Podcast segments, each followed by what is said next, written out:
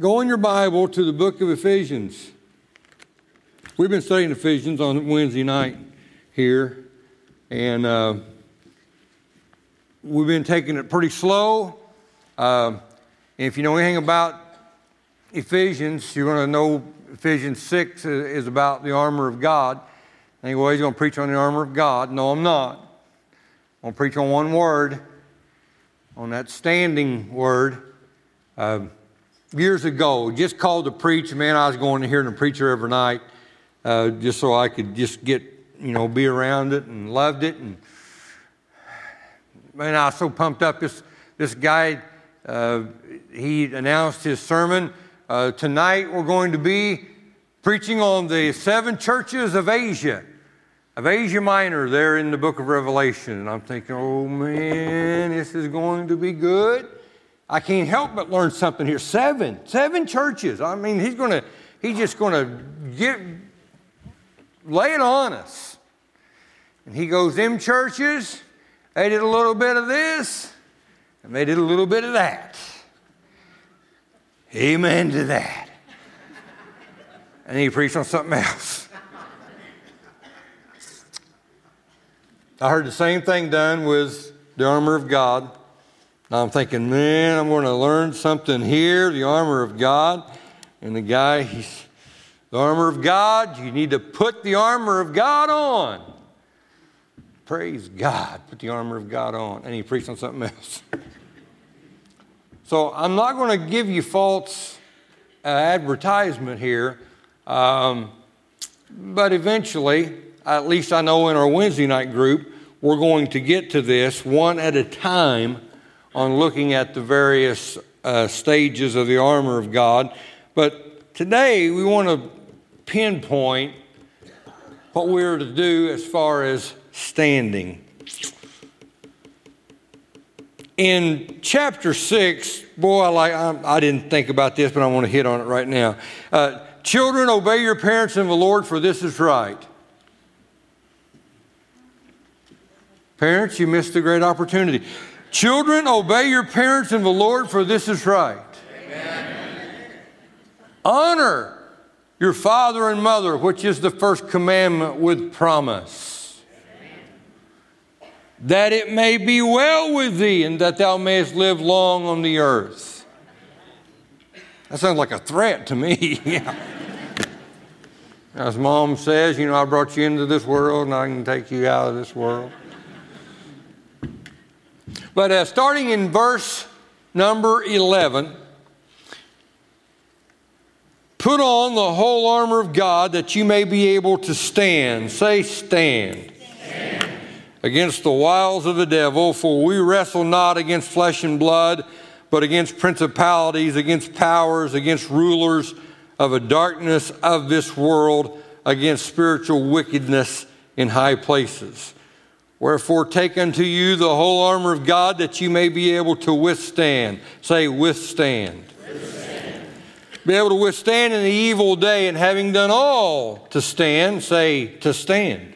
Stand, stand therefore. Say, stand therefore. stand therefore. Having your loins girt about with truth, and having on the breastplate of righteousness, your feet shod with the preparation of the gospel of peace. Say, my feet is shod.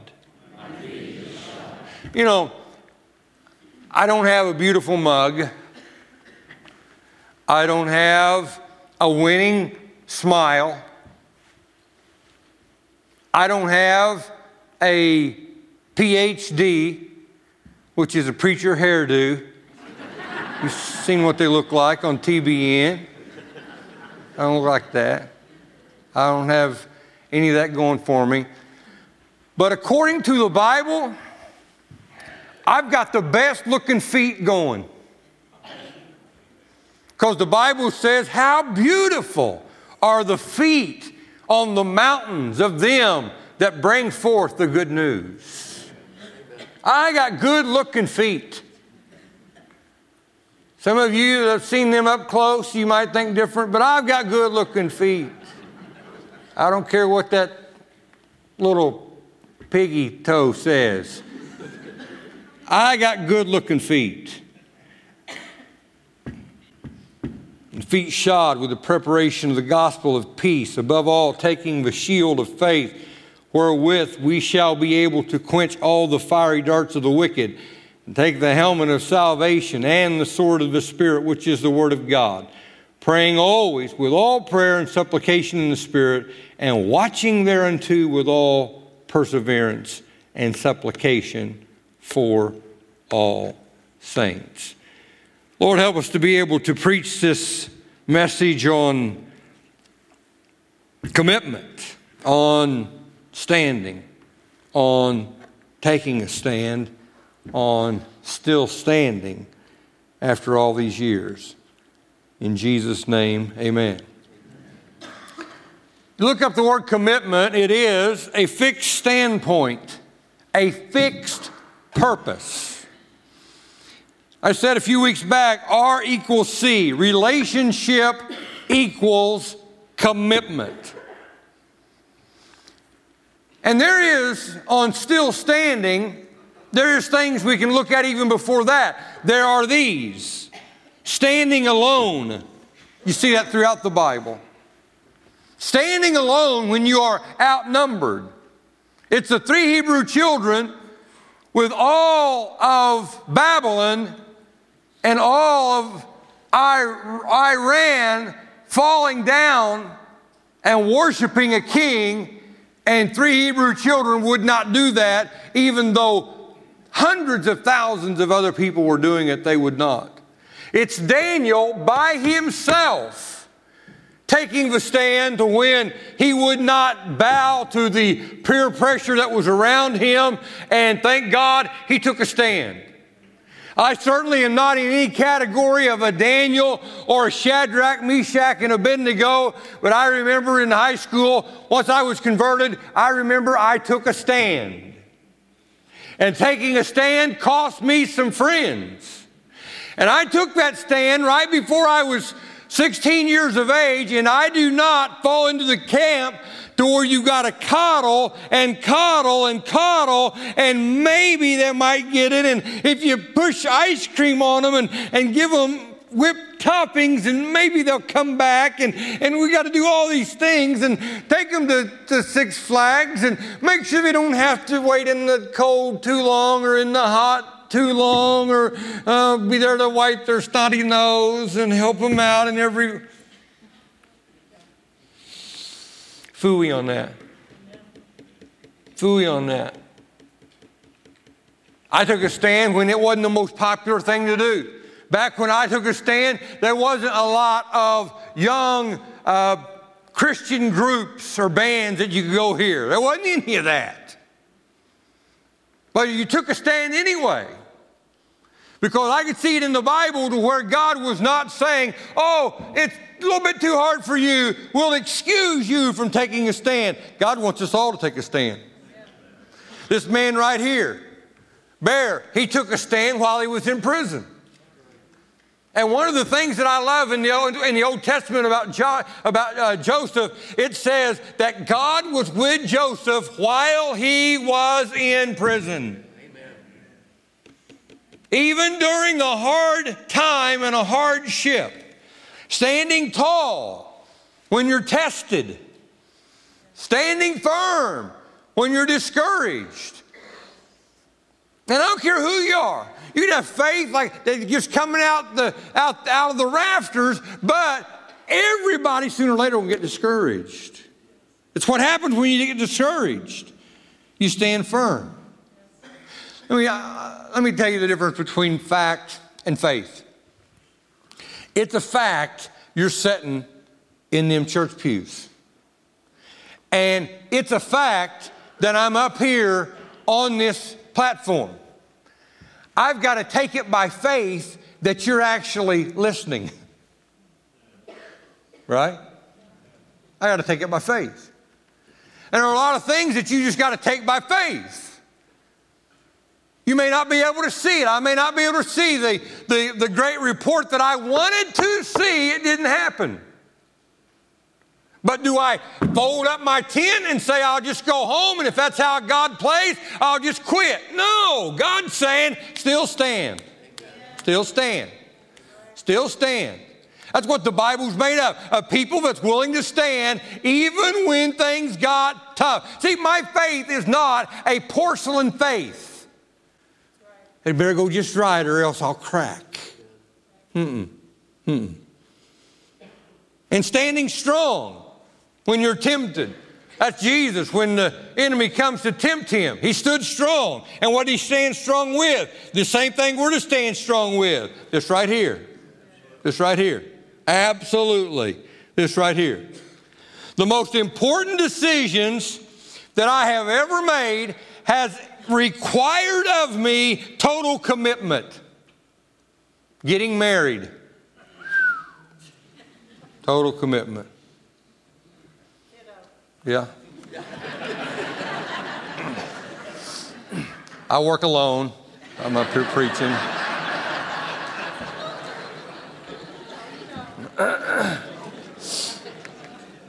you know, raising your children. That takes total commitment. Because what, what you've got to do, parents, you've got to have a strong frontal attack. Because don't let them divide and conquer you. yeah, that's what they'll try to do. A total commitment in following Jesus. See, the term leap of faith, that requires total commitment. I love on the one Indiana Jones, I think it's the third one. The second one was a terrible movie. The first one was really great, and the third one was pretty good. You get that? That's really important in the course of this message, you getting all that. but at the lion's mouth, he takes a leap of faith. And he stands there, and it's, it's, from, it's from here to, to that door over there. How many feet is that, Frank? 120 for those that's listening on the CD. It's 120 feet. And he sees he's at the lion's mouth here, and he looks way on the other side, 120 feet over, and there's the lion's mouth over there, but there is no bridge. Indiana Jones, also known as Harrison Ford, he just, you just see he grabs his, his chest like this and he just takes a deep breath and he just stretches out just as far as his foot can stretch. And there, something held him. And then it took a side view of that. And from where he was at, you couldn't see it. But from a side angle, there was a bridge the whole way. There are going to be times that you cannot see and understand what's going on. But God's going to say, take a step of faith. Take a step of faith. And you know this, instinctively, you know this if you've ever driven a car at nighttime. You do not get out here and drive from here to Mount Vernon and see the whole pathway from start to finish. You're seeing about, I don't know, you're seeing 200 feet in front of you. And then by the time you get there, you're seeing 200 more feet in front of you. Time you get there, you're seeing 200 more feet in front of you. Time you get there, 200 feet in front of you. Time you get there, 200 feet, you got it, you got it. That's how this life of faith is. God's not going to show us this, the whole thing all mapped out for us. If He did, it wouldn't even be faith. One of the greatest men in the Bible to me is Abraham, and the reason I say it is because he, on top of everything that God called him to do, he was married. It's one thing going through these things, you know, but, you know, being married. Father Abraham had many nags, had many nags, had fun. Well, I just thought of that, and that's, that's divine inspiration. And you know, she's saying, what, what are we doing? Where are we going? How are we going to get there? How are we going to know when we get there? This makes no sense to me. And he's, yes, dear. And he's singing the song, Father Abraham. what I don't know is if I don't leap, if I don't launch, if I don't step out in faith, I will never see where God was trying to get me to. Back before church, I was uh, talking about a young girl that uh, her name was Ray, and she was in the New Life drama team uh, out of Cleveland, Tennessee. And she was on one of the finest teams we'd ever had here. Um, we had New Life Drama Team a lot of times, but man, that was just a golden premier group of young people. And I remember this. They helped us in a youth camp when we had our youth camp over at Johnsonville. And I seen that young lady, who I'm going to say she was 19 or 20 at the time. The altar service had been given. She, along with a lot of other counselors and helpers, had been praying for people. But now she's off to one side. Most of the kids had already been prayed for, and she's off to that one side. And I'll never forget this. Never. She is just dancing, just real slow. And it was her and Jesus. It was like there was nobody else in the building. It was her and Jesus. And I thought, Lord, I don't know what you've got for that young lady. But if she keeps that kind of spirit about her, the sky's the limit. And what happened with Ray, she really felt her next step in her Christian faith, she needed to go to a place to where she could worship and they could teach her more, and she could be in that environment as many times as she wanted to be and could be. And she made the move to Australia and was in Hillsong School of Ministry. She married an Australian man. She still lives there, I don't know, 10, 12 years later now. And I just think a girl who had totally dedicated and had that kind of commitment. I'll just say this I, it's, it is fantastic that our new uh, youth guy and um, a, a, song leader over at uh, Fairfield Branch, Zach, uh, him and his fiance, that's where they met, was over at Hillsong Church. He was from Evansville and she was from uh, uh, New York. And that's where they met. And it's to have that kind of a drive and that kind of a commitment. I see this. We've seen it in the, in the, the men and women that have had a commitment to join up in service to their country. Thank God for that. I think that's God breathed.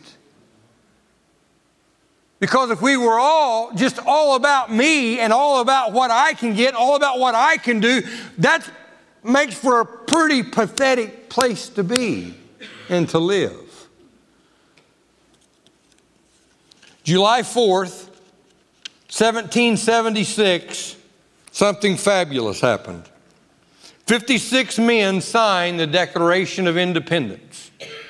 And I should have had them put this on the screen, but I didn't. I may do this another time. How many men? 56. Five men were captured and beaten to death. Nine of those men that signed on that document were killed on the battlefield. Twelve had their homes burnt to the ground. Two men had a son get killed in battle, and one of the signers had two sons to be killed on the battlefield. I'm going to give you some names. Count them out in your head. And let me know how many afterwards. George Washington, Thomas Jefferson, Ben Franklin, Paul Revere, John Adams, Samuel Adams, James Monroe, James Madison, and a man who was the mentor to a lot of these men, and they read his writings, was a man by the name of John Locke. How many of them men were there? Nine. That's nine, and there's others that could be named. World class leaders. We have 535 men and women on Capitol Hill, and I'll go ahead and say it we don't have nine world class leaders in the bunch who is willing to lay down their life, their sacred honor, their family, to lay down everything that they had for the hope of a new country being formed. What led those men on? Commitment. Commitment. They wasn't going to listen to what King George had to say. What was it when John Hancock signed the paper? He want to sign it where King George didn't have to use his reading glasses to see who had signed it. Life is a sum total of what you're committed to. Let me give you some math. What will a man give in exchange for his soul? Question mark. Each person, for the most part, your average lifespan will be 70 years. That's 25,550 days. Every day you exchange that day for something. Oh, I wouldn't, I wouldn't give up my life or wouldn't give up that, my time for, for nothing. You do every day. You do every day. There's a cost in making a commitment to the Lord Jesus.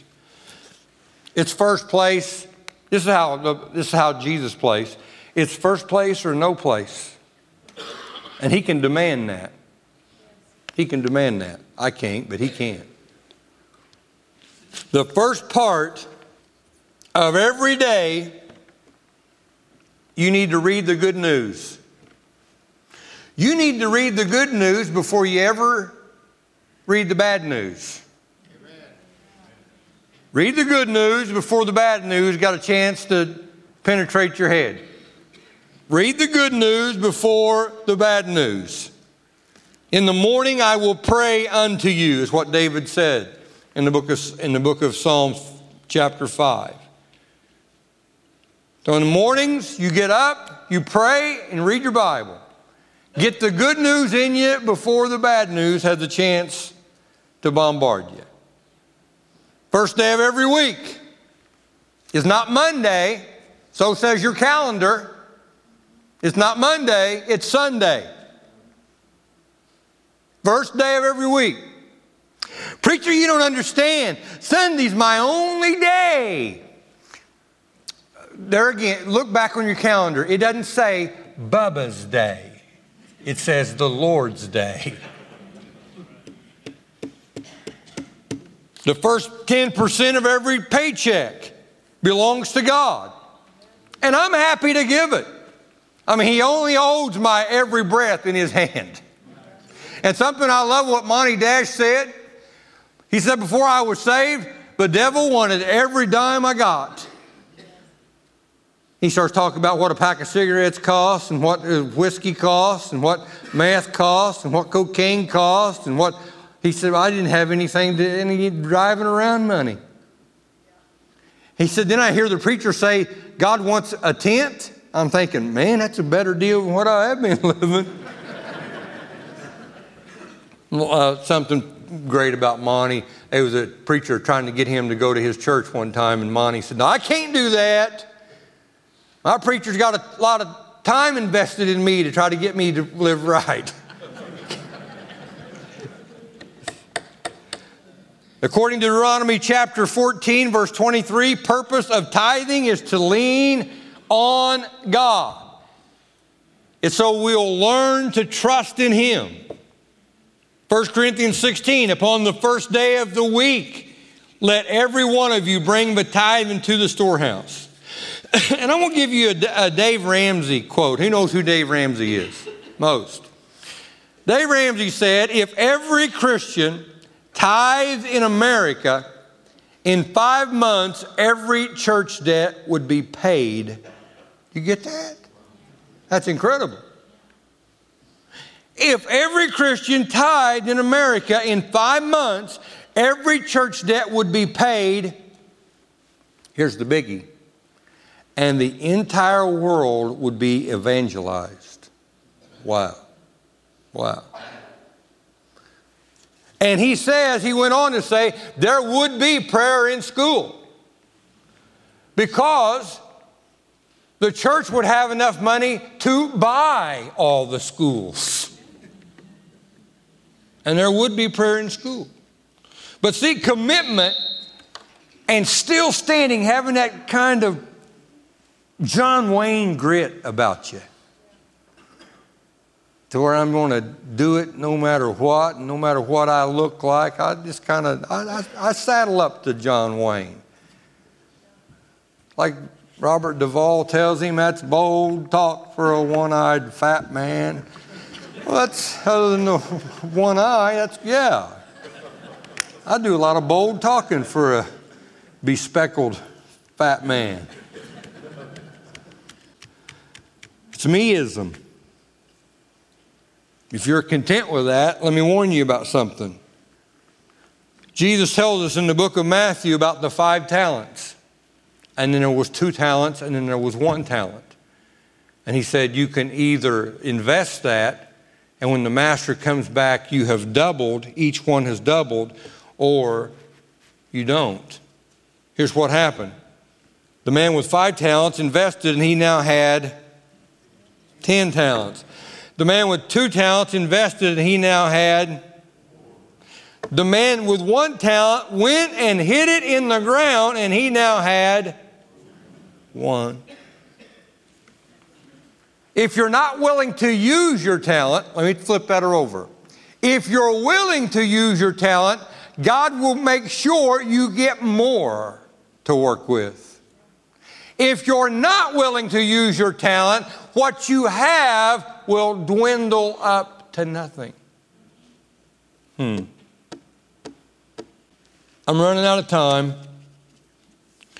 And I was going to look at Nehemiah, but we will. He's, he's one of my favorites. We'll look at him uh, probably at another time. Yeah, we'll look at him another time. Um, Nehemiah said, Should such a man as I flee? What's he saying? You're going to see me here tomorrow and the next day until 52 days later, however long it's going to take to finish this job. I'm going to be here and I'm going to still be standing. Love the story of the little dog that went over, went under the fence and over to the neighbor's yard, and there was a pretty good sized dog over there. And it just, it just chomped on that little dog. And that little dog went, went home, it was bleeding and, and it was in a mess. The next day later, the little dog went underneath the fence and went up to the big dog, and the big dog just clamped onto it again, chuck it around. Puppy went right on home. Third day, same scenario. Went right back home. Fourth day, fifth, at about seven days in a row, finally gets over there and the big dog sees him, and the big dog is like, uh, and walks off. I've never had talent. I've never been gifted with a lot of different gifts. But what gift I have, I'm going to use until Jesus calls me home. And I still want to be standing. When the guy said, uh, uh, Dave Ramsey, I believe it was, he said, if I fall, I'm going to be fall, I'm going to fall going forward. And I'm going to get back up. That is what God's looking for. Yeah? R equals C. I, I believe relationship equals commitment. And commitment is what standing is all about. Sometimes you have to stand by yourself. That's really not what God uh, is, is the finest hour. It could be the finest hour for some, but I think what God's wanting us all to do is to band together. That's why I think O groups is so, so, so important. It's all of us getting together. Let's get together. And these old groups are going on. I see old group signs in people's yards. Uh, they're going on all over. I think it's a wonderful thing. Well, if this church now has kind of shifted gears and we're in a, we're in a, in a new area, and I think God's going to bless us for that. Would you bow your heads, please? Father, they have this sermon as simple as it was. and I ask and pray, God, for your Holy Spirit to lead us, to guide us, and let us know, Lord, we're part of this great work. And there's a part that we've all got to do. In Jesus' name, we're asking and praying. Amen. The pastor got up and preached the sermon, and the church was just about on the verge to where they needed to build. And in the course of this sermon, he said, This church has got to walk. And there was a deacon that was real boastful and braggadocio, and he just always had something to say. And he's sitting in the back, and, and he said, Let her walk, preacher, let her walk. And the pastor says, This church has got to run. And the deacon's going, Let her run, preacher, let her run. The pastor continues on and preaches, and this church has got to fly. And the deacon said, Let her fly, preacher, let her fly. And then the pastor says, But it takes money to fly. And the deacon said, Let her walk, preacher, let her walk. I don't want to be a part of that crowd. I don't want to be a part of the crowd that knows God can do exceeding abundant above anything we can ask, dream, or think. You know, thought of this oh, a few years back. And the young people here in this church have seen some great things happen. But we never give this any thought. One of the things the young people can always look back, no matter how old they get, they can always look back at Orchardville Church, the church where they grew up, and think, that had to be a God thing. That church in the middle of nowhere. Everybody says that same thing. It's in the middle of nowhere. And you got all these buildings and all these ministries and all these flowing from this, this congregation. Different branches have been brought, brought on. They can look at that as being, that's a miracle. I was part of that and didn't even realize a miracle was going on there. Would you please stand?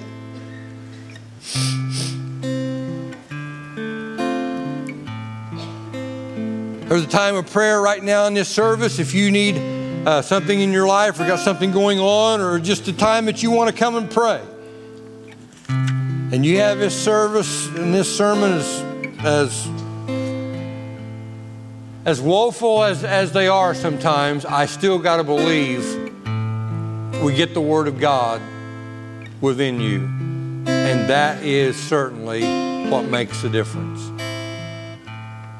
I'm I try to be a confident person, and hopefully that spills out on other people. And I believe this is a confident book. I believe this book will do for you what a phone booth did for Clark Kent. It can turn you into Superman, turn you into Superwoman.